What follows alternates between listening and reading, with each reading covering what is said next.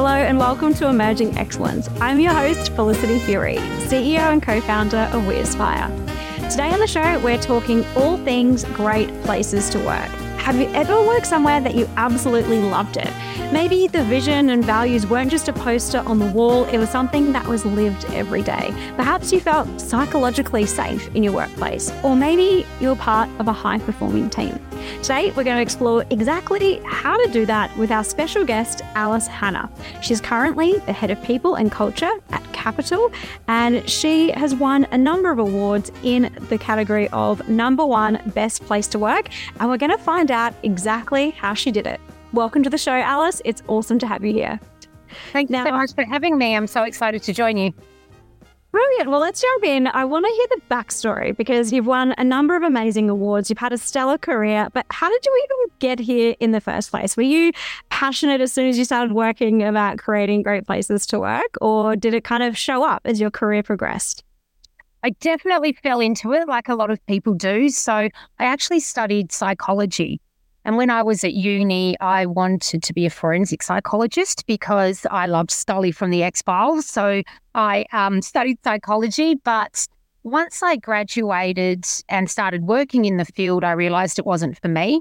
And by pure dumb luck, I fell into a HR administrator role at an organization I'd been working at during uni and instantly just fell in love with it. I realized I could use all of the skills from psychology um, working with organizations rather than individuals. And my career really progressed from there. And then, really, probably five years in, I fell in love with this concept of innovative, great places to work. And it's just snowballed from there. And now it's really my specialty is creating great places to work. Well, it's of course very important. We spend, I hate to think the number of hours that we spend at work every day. And I have worked in the construction industry. It was really challenging in some places. And I've also worked in really amazing places. So it does take up a really huge part of our life. Um, you won a number of awards. So, firstly, wow, congratulations. As someone who's dedicated their career to creating awesome culture. And actually, I do want to call out the awards because they're awesome. So, you've got number one in the BRW Best Places to Work in a former role. And you also got Kapitol Group placed number one in last year's Work Plus Best Places to Work. How did you do it? Because I know there are a lot of people listening to this who might be in a challenging culture. Where do you even start? I feel like it's a pretty big question to kick things off. It is. We could do a whole podcast just on this, so I'll keep it. I'll keep it as brief as I can. So, firstly, it's not just me. No one person can create, embed, maintain a great culture. So, at both the organisations that which achieved these accolades. It was absolutely a team effort right from the top. So at both organisations, we had uh, directors that were absolutely passionate about people and about culture. And most importantly, were willing to put their money where their mouth was on that. And both organisations um, really gave me a blank slate, if you like, and said, here's what we want to achieve. Here's the type of organisation we want to be. How can we get there? So it starts at the top and then you have to get the whole leadership team on board, but then you really have to hire the right people as well. Culture is not something you can put on a poster and dictate that people have to be. It really is the sum total of every individual in the organization, which means that you have to be really clear on your vision, be really clear on your values, hire in line with that, hire for people that will add to that. Um, mm. And it's a daily discipline. People think culture is this warm and fuzzy, fun thing um, or the big events or the big milestones and the big programs, but it's actually the culmination of every single interaction you have in a day makes up your feeling of your organization, which means that you have to create a culture where uh, you feel safe, you feel respected, you feel inspired, you feel motivated. A significant amount of the time, it's not just the event you have every month or the Christmas party or the miles, the health and wellbeing program you roll out, you actually have to create a place where every single moment lives and breathes the values. And that's where the discipline and the hard work comes in every day for every leader at every level in the organization. That'd be nice, wouldn't it? If you write the strategy, you set the culture, and then tick, it's done. Dust yeah. hand, and it goes. Uh, job. I've had a number of mentors who are CEOs say this to me, and particularly, I'm very passionate about the diversity inclusion space. And um, they they said, you know, even just gen, the um, gender pay gap. They said you don't just you know tick the box, gender gender pay gap sorted, move on. You've got to be continually looking at it over and over again. And I love what you said around the culture piece. That it's almost like those small things you do every day, whether it's you know how you go about sending an invoice, how you interact with a, a, a customer, how you interact with a staff member. Those almost like micro micro pieces of culture throughout. How would you define culture? How could how, could you describe what it is? Because I feel like it's a word, and particularly today, it gets talked about a lot, but it can be a bit ambiguous for people. Yeah, absolutely. For me, it's just the the feeling, the sentiment you have about your organization, which comes from the sum total of every interaction you have. So it's your daily experience and how your daily experience makes you feel. So I would describe Kapitol's culture as driven, it's passionate, it's agile. So I can't um, put that on a wall and say to people, be driven or be agile. But the way we create everything from our systems to our processes to how we talk to each other creates that. So really it's the sum total of all of your interactions that give you the feeling of the culture of your organization. Mm. So if I was a new person, I was just about to start a Kapitol, how would you, I guess, get me on board with that? I get, I imagine that in the interview process, you've kind of already screened for that. Is this person driven, etc. Um, but then, is there, you know, do you think about that as you're onboarding someone? How do you embed or you know, I really um, paint a picture? I think of those things like being driven. Absolutely. So our values are supportive, authentic, inspirational, and driven, but they're just words, right? So if I asked all of our new starters to define them, they define them differently. So what yeah. we've done is we've broken down each value into really uh, detailed behaviors that we want to see and behaviors we don't want to see. And we actually take every new starter through every single one of those, but we tell it through story. We don't just put a list of behaviors in front of them and say, do these things, don't do these things. Each one comes with really key stories throughout the Kapitol journey that helps bring it to life so they can really see, right, this is how I'm expected to behave, but this is how I'm ex- um, expecting other people to behave towards me. And we tell it through story because story is how culture is passed down. We know that from the oldest culture uh, in the world, the Australian Indigenous peoples that pass that down through story. And we do that here too. We tell it through stories. So whether that's for new starters or existing people, we we try to um, engage people for change and engage people to be driven and motivated and inspire them through story. So good. I feel like no one's talking about that. I've literally not heard someone describe it in that way, and it makes sense. There's we had a storyteller on the podcast recently, and um, so fascinating hearing his journey. And um, I stood out to me when I was talking to him. There, uh, who was it? Uh, Seth Godin talked about there's the Ten Commandments, which, you know, if you're a Christian, they're the things that you should live by. And it's a list of 10 things. Then most people don't remember them. He said more Americans can remember the ingredients on a Big Mac compared to the Ten Commandments. He used a great story to remind me of that. And he said most people can tell you the story of Adam and Eve because it is a story and you can, you know, describe that. You can, you know, talk about what's happened. And I can imagine that really gives people that visual of here's how to act, here's how to be, here's how to think about a scenario and has been really effective. Have you you tried that in other organizations or is it something that you've really embedded here? I think I'm a natural storyteller. So I think I naturally have always done that. In terms of embedding it formally, this is probably the first organization that we have been very strategic about it. We train people on storytelling. Every training session starts with stories of lessons learnt so people can learn from other people's mistakes and not make the same. If you just say to someone, don't waterproof a bathroom this way, they'll forget if someone tells the story of I lost $2 million and my client was really upset and two of my people left because I burnt them out because we had to re waterproof every bathroom in the apartment building, that is going to stick in people's minds. So we now wind story into training as well. So I think this is probably the most structured rollout of storytelling I've been involved in, and it's really powerful and really successful my mind is ticking now. I'm just thinking of so many situations where I've not done that and where that would have been so powerful. And one of my good friends had to get a water a bathroom re waterproofed just after she bought a brand new apartment. So uh, that is a very real story for me. So I can relate to the pain and challenge of that situation. So extremely powerful. How do you find it working with the senior leaders? Because obviously they're out to create an amazing business, um, to deliver for their clients and customers. Um, how do you see senior leaders can help set that culture and influence that throughout the organization? Well, they're absolutely critical. I've worked at organizations where the leaders of the business say they want to create a great culture, but they don't role model the behaviors required to do that themselves and they don't put their money where their mouth is to that.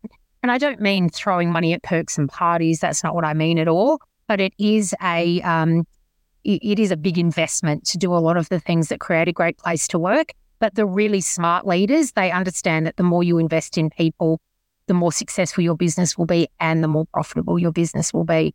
So here at Kapitol, I'm really lucky. Our directors, Andrew and David, absolutely get it. I say that they see the matrix. They really truly understand the importance of what we do with culture and they put their money where their mouth is when it comes to that. So, small example of that during COVID, when there was a lot of stand downs in construction, Kapitol paid everybody full time for the entire period of all the shutdowns, which was an incredibly large investment. There were people sitting at home doing nothing, getting their full salary when it, where a lot of other organisations stood people down on on lower pay, um, and they just understood that the difficulty of that time. Um, that small amount of money to us was a huge amount of money to people, and the loyalty we got in return. There was a huge uh, spike in turnover across the industry after COVID, but we didn't experience that because people had been so looked after. But that was a big investment. It was a huge monetary investment, really.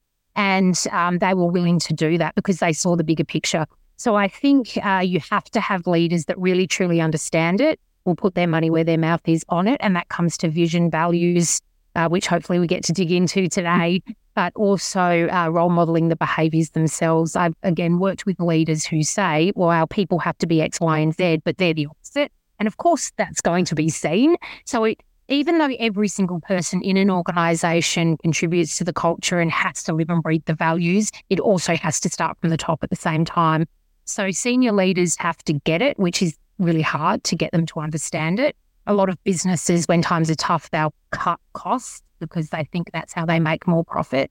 Where businesses that get it will actually invest more in their people in those tough times because they understand it's their people that bring them through the tough times. Absolutely. I think there's a, I can really hear a mindset there of that longer term play, particularly with, you know, what happened during COVID. And that, that can be really tough in business and, and construction when someone, I actually heard Jack uh, Hutchinson from Hutchinson Builders talk on a panel last week. And he said, uh, your co- construction costs have gone up 40% since 2020, which is outrageous. How the industry is, you know, coping with that. And there's so many challenges in the industry. How do you, you know, is, is that mindset and that long term thinking a big part of that culture piece as well? Do do you find? Yes and no, it has to be, but also construction moves really, really quickly and it is a day by day proposition as well. So it's actually a really big challenge to concurrently have people think moment to moment, day to day, as well as long term. So it's something Kapitol is really working on to be more future focused every day. And not just from a leadership perspective, but asking people on the ground when you make a decision, don't just think, what does it mean for today? What does it mean for the thing you build on top of it or the next time we work with this customer etc mm. so we are trying to build future thinking into everything we do but particularly with culture that's probably where we do it best we do it best with people uh, and mm. looking after our people sometimes we forfeit margin to look after our people and the covid story is a good example of that because we understand that people are our greatest asset being a construction business, we don't own the buildings we build. We don't own the machinery we build with. We actually don't have assets except our people. So we um, really recognize that and put a lot of time and effort into nurturing that for now and for the future. Yeah, and we've worked with clients in construction, and it's been really interesting to see um, the different cultures compared with some of our other clients in infrastructure space, where it is very project based. And being an engineer, uh, most of my career, I've certainly experienced that. Where yeah, you are building the thing, and then you're on to the next thing. And I imagine that could be is that quite challenging or disruptive to that culture piece, or is it you know yeah, how do you navigate that? Because we've certainly found that challenging um, when it is a project to project situation. Yeah, we try and weave uh, skills and learning and development through that. So, yes, you might be on a project now that's finishing in six months, but we want to make sure people take all the learnings from that to their next project. But we also want them to share what they've learned with other people so they don't make the same mistakes. And we want to make sure that the next project we put them on actually fills a gap in their career. So someone might have done two apartment buildings. So next time we won't put them on, on an apartment building. We'll purposely put them on a data center, for example, which is difficult for us because we constantly are training people but it is good career development for them. So it is harder for people who know, well, in six months' time, I won't be working with these same 10 people. I'll be working with 10 new people on another project. So we have to have strings through that, which are skills development, learning, um, and building relationships across the business. So in construction, it can become really siloed to your team. So we have a lot of cross team events, forums, training events, and the like to make sure that people are networking across the business. But it also has to tie into the vision. So, part of our vision is actually improving the whole construction industry. We want to share our learning, share our innovation, share our lessons learnt. So, when you tie people into a bigger purpose, that does give them something over and above the current day, the current milestone, the current bathroom they're tiling, whatever, um, and brings it to a greater purpose, which is we actually want to help improve the industry. The construction industry is well behind on diversity, particularly with gender, but other pillars of diversity as well work life balance, uh, psychological safety, innovation, technology, you name it. So, our goal is to actually improve the whole industry, not just ourselves, which gives people that higher purpose to hook onto. So good. I feel like there's so much we could talk about just in that tiny piece because Oh, there's yeah, like like I said, I started my career actually as a site engineer working for Leighton Contractors in Brisbane, and I love being out on site. I can't, I can't tell you the steel caps, nerding out, you know, with counting steel, reinforcing, and all kinds of things. I absolutely loved it. But I did find the culture really challenging. And um, the psychological safety piece you mentioned, I think, is so important. I know for me, like I was, I think I was 20 at the time. I remember I wore sparkly shoes to work one day. I loved them. They were like glitter, silver glitter all over with these bows on them. I thought they were the best. Uh, people on site, not so much. And they paid me out about it. And I'd get wolf whistled when I you know walked across the road to get a carton of beer for the Friday drinks. And it's funny, like actually the dogman, the crane operator on site, was awesome. He had I think he had like 10 kids, he had daughters, and he really took me under his wing. And I did feel safe around him. I felt like I could share and open up with him. But there were people on site that I couldn't. And um, we're very fortunate to have a female project manager who did, you know, I told her what happened. She called things out, but it was still, you know, this is in, what was it, 2000 and six around that kind of era. Um, but it's I feel like psychological safety has been a recent phenomenon that I've heard about, and I think, oh gosh, I wish I had that and some of those tools to challenge the status quo. Um, it can be, you know, we could do a whole podcast just on psychological safety, but I'd love to hear your perspective on it. How do you think about it? And I think it's such an important thing for culture. Absolutely. To me, psychological safety is feeling safe and comfortable to show your vulnerabilities, to admit your mistakes, to speak up, to push the boundaries, to call out the elephant in the room, to have the difficult conversation. And in many industries, but especially in, in industries like construction, it is incredibly difficult. Construction's known for being very aggressive, yelly, shouty, sweary, judgy, as you've just described. Good on you for wearing a sparkly sneaker. um, so we've really worked a lot on this. And something that really unlocked it for us was focusing on lessons learned or mistakes. We call them lessons learned because it's a more future focused title mm. than a mistake, which is a past focus and negative focused. So, what we actually have is a system where when anybody makes a mistake, they share it on an online platform, a Microsoft tool called Viva Engage, and they discuss what went wrong and how other teams can avoid making the same mistake. And that's actually then kicked off into a whole process called our continuous learning improvement process, where every mistake updates a training program, it updates a checklist, and it updates an ITP or an inspection test plan in construction. So basically, it means nobody can make the same mistake again. Now, when we started this process, nobody was willing to share their mistakes because why would you? Because in many construction companies, you get yelled at, fired. I've seen hard hats get thrown. Like it's it's not great. So it really took us a lot of effort. It took our directors sharing their own mistakes, our senior leaders sharing their own mistakes, every time somebody shares one, our directors will jump on and say, Great share. Thank you for sharing. We have a monthly award, a $250 voucher for the best lesson learnt posted. And it's just organically grown into this really amazing culture where we probably now have 20 or 30 mistakes shared a week. And we've started to track, well, how much money are we saving by avoiding repeated mistakes? because sometimes people will post on a um, mistake on on Viva and write, "Thank you so much. We just avoided this same mistake because of your post." And we ask them to quantify it, and they say, "Yeah, look, it would have it would have cost us $400,000 in three weeks on the program, which would have caused our team a whole bunch of stress if we'd made that same mistake. So um, it's also then blossomed into a lot more. So now that people are safe to admit a mistake, which is probably one of the scariest things to do at work, they are now more comfortable to speak up about diversity issues or issues with their team or manager or um, mental health. So we've got a quite an open culture around mental health. I have people just call me and openly talk about their anxiety or their depression, which I've never had in a workplace before. So I think that the key to unlocking broader psychological safety was unlocking it around mistakes or what we call lessons learned. So that's been a fantastic three year journey and one that's still going. But um, it really does feel like a safe place to work. And a personal anecdote I um, run lots of mental health training. I always have in my career from my psychology background, but I've never shared my own, you know, mental health struggles that we've all had along the way. But here at Kapitol, now that I'm running mental health training here, I just say, yeah, absolutely. I struggle with anxiety and have for a long time. And it has really opened it up for me as well as everybody else to be more open and vulnerable. And it ties back to one of our values, which is authentic. And we always say that people should be their authentic self and feel comfortable to be their authentic self um, and not to judge other people around them being their authentic self. So yeah, I'm really passionate about psychological safety, and I'm probably rambling now, but as you can see, oh, I love it. It's forever.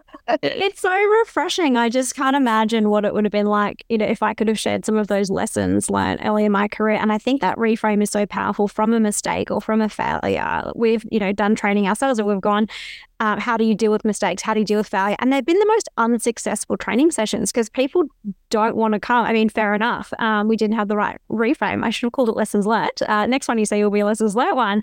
Um, but I also love how it's been something as sim- like something that's really simple can then have this ripple effect throughout the organization and it's really cool to see 3 years on the impact that that has had and that people are, are willing and it's I really love that celebration piece and I think that can be hard to get right in organizations of how do you celebrate a mistake and then again really diving into that impact. You know who doesn't want to save $400,000 and have other people make those mistakes? It's oh, so powerful. I love it. Um I can also hear as well that kind of there's so many cross pollinations as well within your organization. People are changing projects, they're having this, um, you know, online tools to engage. It's going to be really powerful to share across the organization. I'd love to dive into the values. You said earlier that you know the values and the vision aren't just a poster on the wall, and I think it can be for a lot of organizations. I feel like most organizations I've worked for have integrity as one of their values. that could be such a hard thing to define.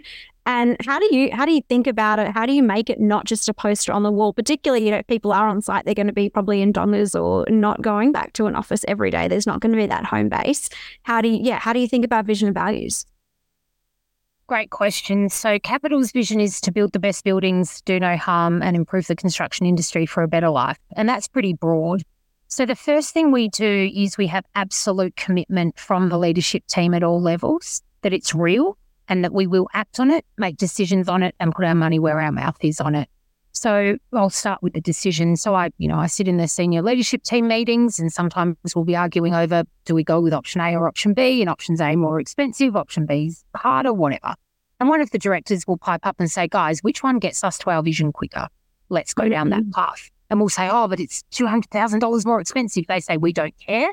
If that's the one that gets us to our vision quicker, that's the decision we're making. And I have seen them put their money where their mouth is on that. I won't go through the um, the technicalities of a boring construction story, but we have made uh, a decision that was several million dollars, which came off profit, profit margins, basically white profit margins, to build a better building and do no harm to the environment. So we had made some decisions in the design uh, phase of the project, which when we reflected on it, were not in line with our vision. So the directors said, nope, we're not doing it that way. We're changing it. We're redoing it. And it basically, as I said, ate away most of our profit margin, but we did it to stick to our vision. And we've got many, many stories like that where we are acting in line with our vision to the detriment sometimes of, of some profit or whatever it might be. Uh, but that shows our people and our customers that it's real and it's not um, marketing spin. It's not a poster on the wall. And it can really, part of my crudeness, it can be a bit wanky sometimes, vision mm. statements. what we also do is we get feedback from our people on our vision. So every month I run a vision and values session and we randomly pick 15 people who have been with us for, for long enough to have seen it. And we bring them in for a workshop and we actually get them to tell us what are we doing day to day that's moving us towards our vision and what are we doing day to day that's moving us away from our vision. Mm. So they're kind of the accelerators and the handbrakes on it.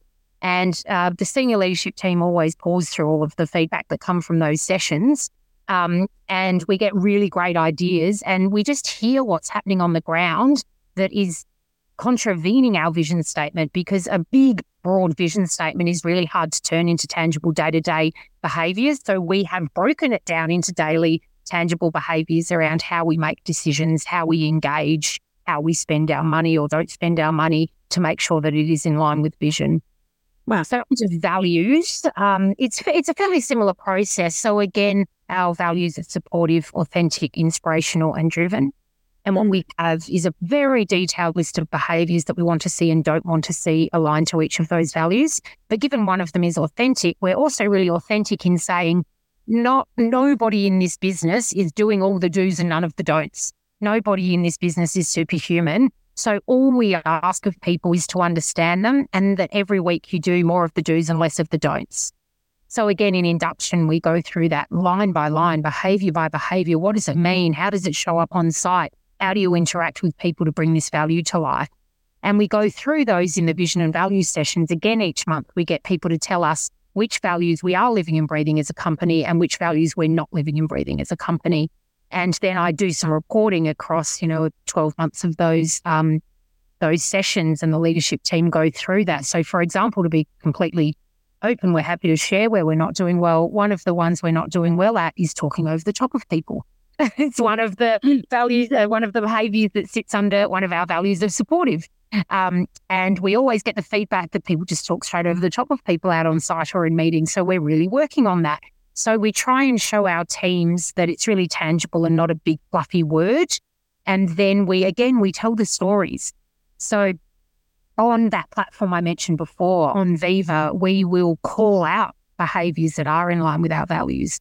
Every team meeting agenda has a section where every week they have to call out behaviors that do and don't align, so behaviors that do and don't align to the values. So it's embedded in day to day practices. It's it's not just something you touch base on once a year in a performance review or up at the board level. It's day to day and it's tangible the engineer in me is loving the systems and processes that are sitting behind what you're doing. And it sounds like it's been so well thought through of just, it's all those, again, like those micro things of, okay, we can include it. Here's a, here's a tangible example, you know, talking over the top of someone. I love that because you can notice, go, oh, I am doing that. Or, oh, yeah, cool. Okay, that person usually does. And now they've stopped. Oh, I can see them changing. And it's such a simple, straightforward thing. It's not complicated. And you can actually directly see that out on site or, or wherever mm-hmm. you are. And it sounds like, you know, there's even in that, you've created a psychologically safe space where people can come to you and share what's working and what's not working, which is huge. I don't I don't know many organizations that that can gen, you know, genuinely doing that and having that authentic approach. Again, I think authenticity is something that's talked a lot about in leadership today, but it's um, you know not really actually delivered um, in the workplace. So I feel like I just need to celebrate and congratulate you on all of the work that you've done because it's blowing my mind of how detailed you've thought about this. Now, I'm sure this didn't happen overnight. Has this been, you know, a real process like tweaking, adjusting and changing yourself and kind of to give people an idea, what kind of time frame have you been embedding this on? You sort of mentioned three years earlier um, with some of the work, but has this been a, a long time thing that you've been implementing? Yes. So I started three years ago, and some of these programs were in place before me. So the lessons learned mm. sharing on Viva was in place, but it just wasn't getting the traction we needed. Uh, the vision wasn't written until I'd been here for six months or so. So that's about a two and a half year journey. So they are very long journeys. They generally start out small and uh, organically grow. And I think being open where things aren't working or haven't landed well with your staff is really important, which comes back to feedback. So we do a lot of feedback forums. Uh, each role has a quarterly forum uh, we do annual retreats where we take uh, groups of people off site for two days at all levels of the business to get their feedback. We do a lot of surveys, we do a lot of workshops.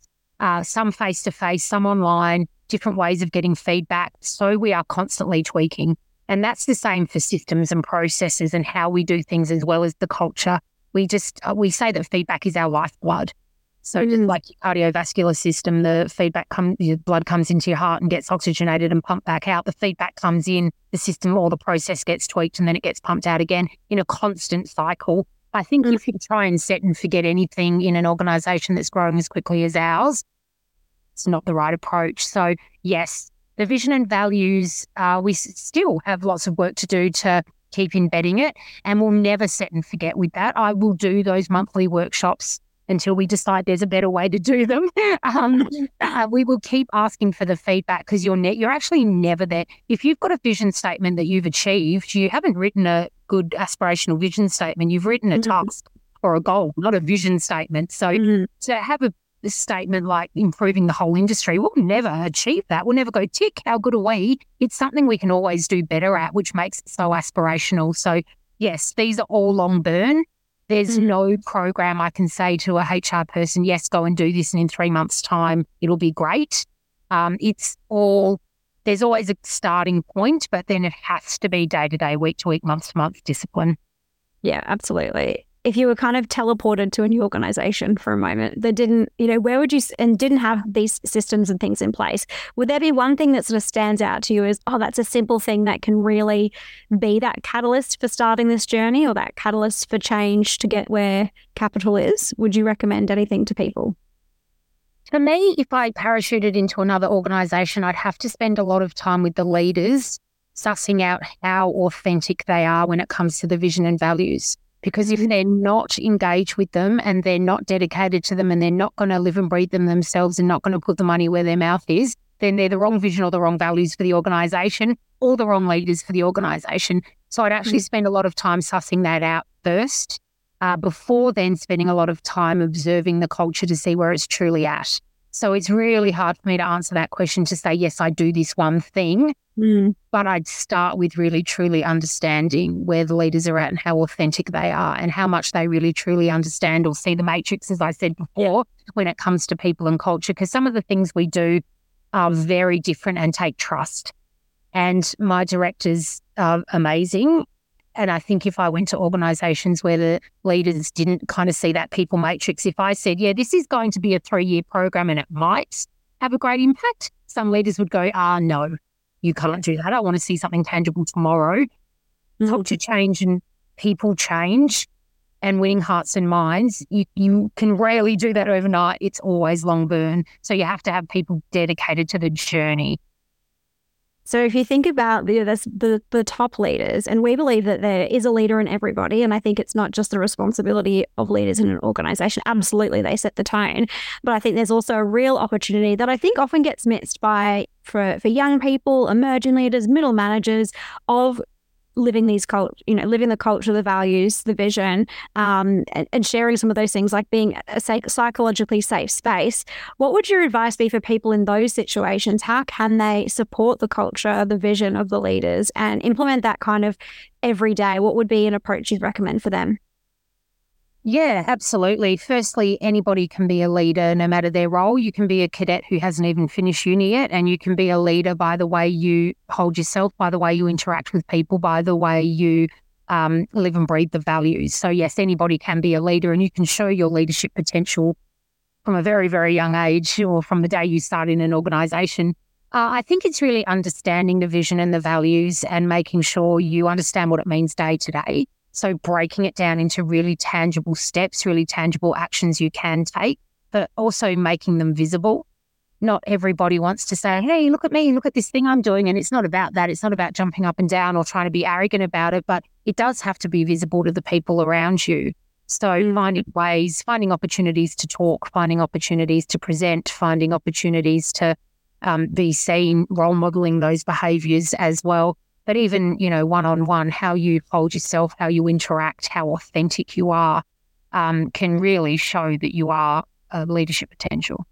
I'm so glad you brought it up in that way because I think there is this expectation to be a great leader. You've got to be charismatic and an extrovert. And uh, there's Jim Collins's book um, talks about actually uh, char- uh, char- being charismatic is actually not a leadership trait, which is a big was a big surprise to me when I read that. And you know, you don't leadership doesn't have to be this, yeah, person at the front of the room speaking or in that, you know, having leadership in their title. It can be different ways. Have you explored with this authenticity piece how to be your authentic self at work? Is it something that you um, bring into your organization as well? And how do you navigate that? Because, um, yeah, I can, from my experience in construction, there was a lot of really, you know, blokey culture and the yelling and the throwing things in meetings. Uh, not all the time, but occasionally. Or I was even told once to sit outside the meeting room while the superintendent yelled at the project manager, and then I would come in when the yelling had been finished. so um, yes, but I had some great moments in construction as well. Um, but yes, I I really struggled with that. How do I be my authentic self when that was kind of what I was role modeled? Uh, obviously, in the right situation to be in, but um, yeah, how do you how do you go about that authenticity piece? Because I, I would love for everyone to have that at work, but sometimes it feels like it's not possible. Yeah, it's a really hard one. Look, given one of our values is authentic, we really encourage it. And that that then comes to us to hire people that do align with that. Because if we're encouraging people to be their true self and they don't align to our values, they're going to be role modeling something that that you know breaches our, our values. So um yeah, you do have to create a psychologically safe culture where people do feel comfortable mm. to be themselves, but also just give them the confidence that just because your manager's behaving in a certain way doesn't mean that's the right way and doesn't mean there's not another way that can be just as effective. So we do for our leaders, we have what we call our leadership philosophy, which is kind of like the 10 commandments of leadership. is, you know, things like be humble, work as much on the team as in the team, uh, be future focused with your people. So we've got 10 of those, but we say to people, please do them in your style. We are not dictating how to interact with your people day to day. We want you to do that authentically. Because if you're not authentic, then you're not trustworthy to people. They can mm-hmm. tell. People can tell when you're not being your true self. So I'd encourage people not to think, oh, my leader's acting in one way, so I better act in that way. Because people will see that you're faking it um, and trying to be something that you're not, and then they won't trust you. And without trust, you've got really in a relationship. So I'd actually really encourage people to explore what the values mean to them and how they can show it in their way. Um, and also, this is a hard one, but calling people on it when they're not acting in line with the values or acting in a way that's, you know, supportive or caring or empathetic. So, we part one of our values behaviors is to uh, speak directly to someone and not create triangles, not speak to everybody else mm-hmm. about your issues with someone, but just say to them, hey, the way you talked to me yesterday was not in line with our values, supportive. I didn't feel supported by the way you spoke to me. And that's really hard to give mm. people the confidence to do that. But we also train our leaders on you have to receive that feedback. You can't shut down and be defensive and bat it back at them when you get constructive feedback like that because we're all here to learn. Uh, so, mm. in one of our leadership philosophies is um, always be learning about yourself, always be curious about yourself. Uh, because just because you've got a manager title now doesn't mean you've made it. It means you're just on a different different learning journey now. So you have mm-hmm. to be really emotionally intelligent, really self aware, really introspective. We train our leaders on emotional intelligence as well, so they can self reflect. So I'm kind of getting off tangent here from authenticity, but you you can't just say to someone, be your authentic self. You have to create an environment where they can be their authentic self without being judged, but also an environment where people understand that it takes all types and it takes a mix of all types. So we do profiling. We use a profiling tool called Insights Discovery and we help people understand that everyone's different to you and you can't just behave with everybody in exactly the same way. You have to tailor to who you're speaking to and their style and meet them halfway. You have to do it authentically. You have to still be you, but you have to understand not everybody is the same. So we've got leaders um, with very, very different leadership profiles and personality profiles who are just as successful. And we point that out to people. We say, hey, you know, Harry and Elliot have very, very, very different approaches and personalities, but look at them, they're both just as successful. So don't think, oh, a construction manager in construction has to be aggressive and controlling and loud and sweary and shouty. Because look, here's one that's really successful that's not like that. So be you. Yeah.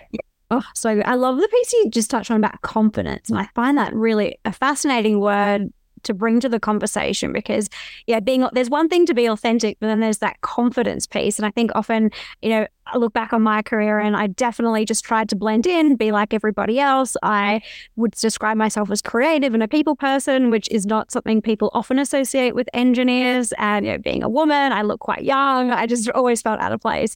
And I actually took a project outside of work where I got to be a leader when I um, ran an event for, for girls to find out about engineering that I realized, oh, I was being my authentic self. I expressed myself in a different way. Oh, there's these skills that I never even realized I had because because I myself had those self limiting barriers upon me of I should be like everyone else and try to fit in. So building that confidence, I think, is so key. And it really can be a journey for people. And I was very fortunate that when I did be my authentic self, then I actually felt like I was more successful when I wasn't, which yeah, that generally makes sense. Um, but that confidence was something I really struggled with. Do you see those things going hand in hand, the authentic, the confident, and how does that dynamic play out for people or for you or for people in your organization? Yeah, look, I think everybody's been there, especially starting out in their careers or starting out at a new organization. It does take a while to find your feet. I wish I had a magic bullet solution for that to just inject confidence into people. I certainly have had periods of my life when I've not been very confident in myself, my abilities, or being myself. And when I reflect on those moments, I was in the wrong environment for me. So you would have heard that analogy that if the flower's dying, you, you know, you fertilize it. So it's the environment of the flower. You don't blame the flower, you look at the soil. And I think when I reflect back, the organizations I was in when I wasn't feeling confident in my own abilities and didn't feel confident to be myself, I was actually in the wrong place. Because when I am in the right place, I do feel really comfortable. I can be more authentic. I can call out the elephant in the room and have the hard conversations without worrying so I think part of that is just time and learning who you are. So part of that emotional intelligence piece again, but partly it's look at your environment as well. I've never heard that analogy and I wish I had because that's really good and I'm going to steal that. And I, that is amazing because I felt like that flower so many times in my career. so I can absolutely relate. And would you have any advice for young people who are starting out their career, you know, how they can learn about that, you know, emotional intelligence is a big one, the self-awareness, the authenticity, because often early on you don't really know know yourself, I think, in your career, and you might not have had a lot of project experiences. So, how can we support and engage that next the next generation to lead in the construction industry? Do you think? Yeah, I mean, on that emotional intelligence piece, um, there's plenty of people can read on it, but it's really as simple as notice you and how you react, but also notice how other people react to you. So mm. every day you can do a quick exercise of reflecting back on how you behaved in the day, how people responded to how you behaved in the day, how you felt during the day at certain points when people were talking to you in certain ways. And you just build that awareness of who you are and how people interact with you and react to to you and how you interact with the world. I think that's really important. I probably wasn't as self-aware as I needed to be until I was probably in my mid 20s. And that's probably where my career really started to take off because I understood myself better, understood what I wanted and needed better. Um, and then uh, the other part of your question was around um, how people can engage with the culture and understand that. I, I know it sounds really kitsch again, but it's coming back to truly understanding the values of a business and choosing where to work based on that. So when you're in an interview, don't be afraid to ask questions. Don't be afraid to say, give me examples of where you live and breathe these values. Give me examples of where you've brought this vision to life. Ask questions like, what's the turnover of the organization? Because if a lot of people are leaving, that says a lot about the organization as well. So get curious and not just go for a job because of the title or the money. Ask about the environment because it's the environment that will make your experience it's not, you know, you can be a project manager at 100 different companies in Victoria and your tasks of the job are the same and the salary is probably fairly the same, but your experience will be vastly different because of the culture of the organization. So get curious about that and actually make decisions based on values and understand your own values. I didn't define my own values statement until I was probably in my 30s. And a lot of people don't have their own values statement, but it helps you really make good decisions in your life and be in environments that align, whether mm-hmm. that's friendships or relationships or organizations or cities or cultures, countries where you mm-hmm. live. Um, I think values is really, really important and something we've turned into something really kitchen wanky, but mm-hmm. it's not. It's actually really core to who we are and how we should operate in the world. Absolutely. I just did an exercise a few months ago on my values and I was surprised. I haven't hadn't done it for a very long time. I couldn't even tell you what they were previously. And now I am really clear about them. And it's funny now, it's kind of like now that I've they've taken those glasses off, I can see the world and go, oh, that's why I love that. That's why I hate that. It makes sense now because I understand, you know, what yeah, what those drivers are for me. And I just kick myself and go, oh my gosh, I'm yeah, I'm 37. I can't believe I haven't done that earlier. So it's a really powerful exercise to do. My last question before we wrap up is what would most people disagree with you about? I feel like it's a bit of a challenging one oh. and make the conversation a bit spicy. What comes to mind for you? I find it's often something that people are passionate about. Um, oh, people would probably disagree that South Australia has the best wine and cricket ground in the world. Um, but on a serious note, um, look, a lot of leaders I've worked with have disagreed with me around that that people matrix that I talked about, the, the more you invest in people, the more profitable your business will be. Not a lot of leaders can actually see that tangible line. They just don't get that. They see people as just another resource in the business, like the pens and the notebooks in the cupboard. Um, mm. It takes a special leader to really, truly understand that and give, not carte blanche, but give a lot um, to the experts around culture to let them do some of these long play things, to get them to do some of the things that um, look counterintuitive to profit. Uh, a lot of leaders would probably disagree with me on my stance around that. But really, truly, I mean, the statistics show it, but also the experience shows that the more you invest in people, the more profitable and successful your business will be every time so good. I feel like my mind has been blown this conversation. There's so much I've learned from you. So it's been a real privilege speaking with you. I can see why you've got these awards because you've just described an incredible playbook of how to embed amazing cultures, create great places to work. Also, I think have people feel valued, feel safe, and feel like organizations are walking the talk. And I really hear that in your speaking as well. You naturally seem someone who is curious, wanting to learn. You're embedding those values every day. So, Alice, thank you so much. It's been an absolute pleasure to have you on the podcast. Thank you so much, Felicity. Amazing. I will stop the recording. Hello and welcome to Emerging Excellence. I'm your host, Felicity Fury. Today, we are deep diving in to all things people and culture in the construction industry. We have a very special guest, Alice Hanna, who's head of people and culture at Kapitol Group. We're going to have a pretty interesting chat. It's going to